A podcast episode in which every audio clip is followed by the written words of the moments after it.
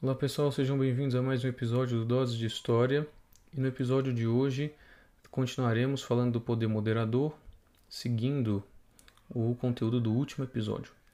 Então, no último episódio, nós tratamos do poder moderador segundo a sua definição formal dentro da Constituição de 1824.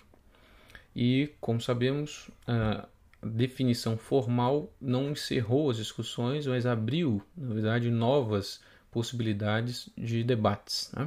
Mas antes de, antes de levantarmos essas questões e as interpretações e defesas de projetos diferentes de conservadores e liberais no Império, eu gostaria de falar um pouco sobre de onde veio né, a ideia, a teorização inicial feita por Benjamin Constant.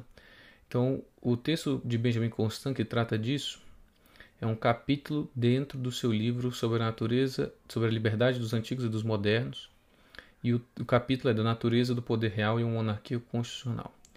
Neste texto curto, relativamente curto, ele trabalha essa ideia do poder real, né? que seria ele não ele somente uma passagem ele chama de poder moderador. Né? Para ele, ele no, no geral ele sempre trata de poder real ou poder neutro. E aqui eu queria trazer então uma breve passagem do texto dele que já explica muita coisa para a gente poder é, ver a influência do seu pensamento na Constituição de 24. Abre aspas para o Benjamin Constant. O poder real é um poder neutro. O dos ministros é um poder ativo. Para explicar essa diferença, definamos os poderes políticos como foram conhecidos até hoje. O poder executivo, o poder legislativo e o poder judiciário são três instâncias que devem cooperar, cada qual de sua parte, para o movimento geral. Mas quando essas instâncias alteradas cruzam-se, entrechocam-se, entrevam-se, é necessário uma força que as reponha em seus lugares. Essa força não pode estar em uma das instâncias, pois dela servir-se-ia para destruir as outras. É preciso que seja exterior a elas, que seja de algum modo neutra, para que sua ação aplique-se necessariamente em todo lugar onde for necessário aplicá-la, e para que ela seja protetora e reparadora sem ser hostil. A monarquia constitucional cria esse poder neutro na pessoa do chefe de Estado. O verdadeiro interesse desse chefe só pode ser o de que nenhum dos poderes derrube o outro, mas que todos se apoiem, entendam-se e ajam em harmonia. E mais à frente, ele diz, fazendo perguntas né, para responder sobre o que faz esse poder neutro. Voltando a Benjamin Constant. A ação do poder executivo é perigosa? O rei destitui os ministros. A ação da Câmara Hereditária torna-se funesta, o rei dá-lhe uma nova tendência, criando novos pares. A ação da Câmara Eletiva anuncia-se ameaçadora, o rei faz uso de seu veto ou a dissolve. Enfim, a apropriação do poder judiciário perniciosa, o rei modera esse ato através de seu direito de indulto. Fecha aspas. Então aqui nós vemos muito claramente aqueles poderes elencados como parte do poder moderador na Constituição de 1824, claro que com as suas é, modificações necessárias, segundo né, as tradições políticas brasileiras e é, conforme uma em consonância com toda a Constituição. Então, no caso, não, não tivemos Câmara hereditária, como era o caso da Câmara dos Lordes ou a Câmara dos Pares, né, na Inglaterra e na França, respectivamente mas tivemos o Senado que era vitalício, então o poder moderador intervia no, no poder vitalício, nomeando senadores segundo a lista tríplice, conforme vimos. Mas também envolvia-se na Câmara eletiva, dissolvendo a Câmara dos Deputados quando assim fosse necessário. Podia moderar penas, é, dar anistia ou até mesmo perdoar uma pena individual, envolvendo-se no poder judiciário. E podia demitir livremente os seus ministros, influindo assim no poder executivo. E aqui nós entendemos então por que, que o inciso sexto, que trabalha especificamente sobre o executivo, não estava dentro do capítulo referente ao executivo, mas no poder moderador, justamente porque era a interferência deste poder neutro para equilibrá-lo, né? equilibrar o executivo com os demais braços, né?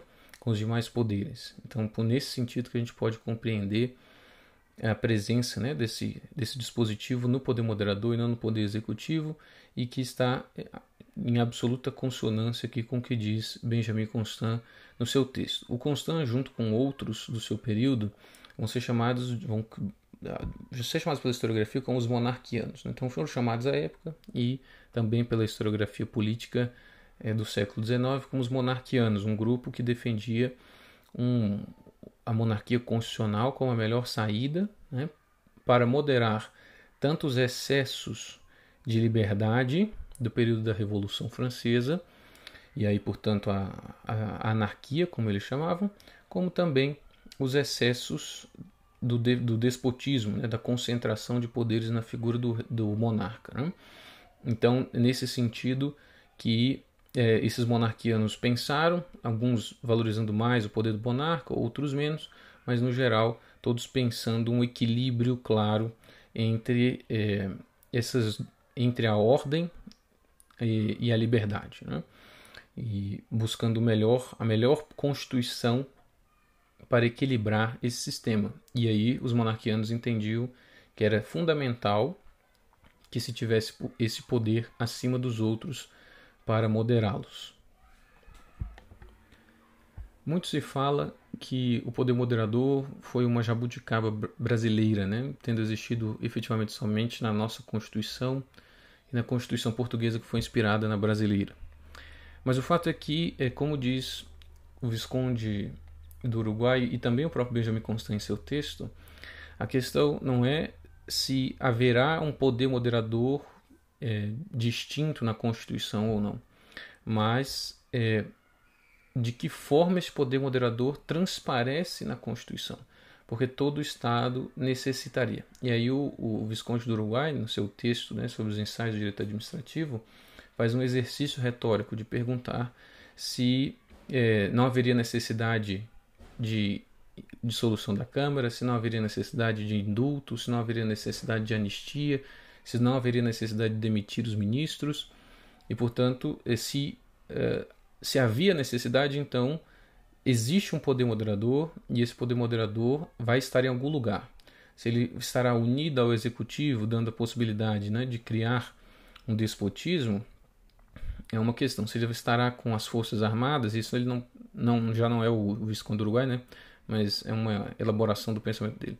Então, se vai estar com as forças armadas, temos outra forma de organização política. E muitos falam, muitos argumentam que a, a República Brasileira teve nos militares um poder moderador, haja vistas várias intervenções que fizeram ao longo da história republicana.